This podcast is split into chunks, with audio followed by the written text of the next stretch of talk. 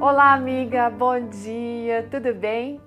Você já percebeu como algumas demoras em nossa vida elas são providenciais? Hoje a história encaminhada pela Juliana Dias, ela que é casada, é mãe de uma garotinha, formada em pedagogia também, mas no momento que está cuidando só da filha. Essa história vem nos ajudando a compreender isso. Vamos lá? Era uma manhã de quarta-feira e a Juliana ela tinha planejado fazer várias coisas naquele dia. Mas assim que ela se levantou, ela sentiu fortes dores no abdômen, né? Que fizeram com que ela fosse para a cama. Mesmo depois de algumas horas, ela não melhorou. Então ela resolveu buscar ajuda do médico, não é mesmo? Naquele dia, gente, ela completava exatamente um mês que ela havia passado por uma cirurgia ortognática. Essa é uma cirurgia muito invasiva, em que os ossos da maxila ou da mandíbula, eles são reposicionados de acordo com todo o rosto, né? Não é uma questão apenas estética, porque isso também ajuda a posicionar a mordida, certo? Bom, aquele mês pós-cirúrgico tinha sido muito intenso e a Juliana recebeu de seus pais ajuda né, na sua recuperação de duas formas, cuidando da recuperação dela, mas também da filhinha que ela tinha de um ano e quatro meses. Bom, gente, enquanto ela estava esperando para ser atendida, agora ali com aquela dor no abdômen, a dor foi passando. Aí ela resolveu ir embora. Mas na, na hora que ela estava saindo, aquele homem que estava lá na porta, que tinha dado a senha para ela entrar, falou assim: Não, não, não vai não, espera mais um pouquinho. Ah, você já está muito próximo de ser atendida. Aí ela ficou pensando e ficou. Gente, na sequência ela foi chamada.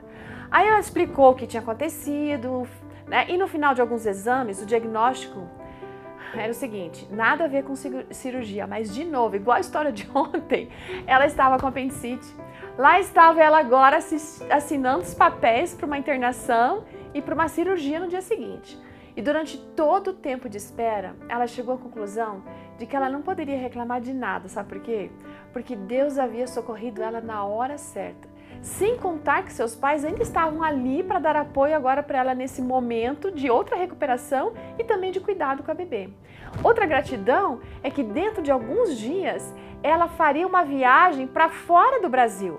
Agora imagine você se isso tivesse acontecido durante uma viagem, durante um voo, ou ainda nos dias pós-operatórios daquela sua cirurgia ortognática. Gente, a crise aconteceu no momento em que ela estava forte o suficiente para conseguir suportar. Um momento em que ela teria tempo, né, ainda para se ajustar e poder viajar, cercada também agora de familiares que poderiam dar todo o suporte para ela. Deus usou aquele senhor na porta que estava entregando as senhas para que insistisse com ela para esperar, não é mesmo? Em todos os momentos, amiga, Deus cuida da nossa vida. Ele sabe o fim desde o princípio. Como diz Jeremias 29, 11, porque sou eu que conheço os planos que tenho para vocês, planos de fazê-los prosperar e não de lhes causar dano, plano de dar-lhes esperança em um futuro. É isso mesmo. Deus tem planos para que tenhamos um final feliz. Não apenas nesse curto episódio da nossa vida, mas em toda a nossa história envolvendo a nossa salvação. Então vivamos em gratidão e percebamos como Deus está cuidando de nós em cada detalhe da nossa vida para que esse final feliz aconteça. Ótimo dia, até amanhã.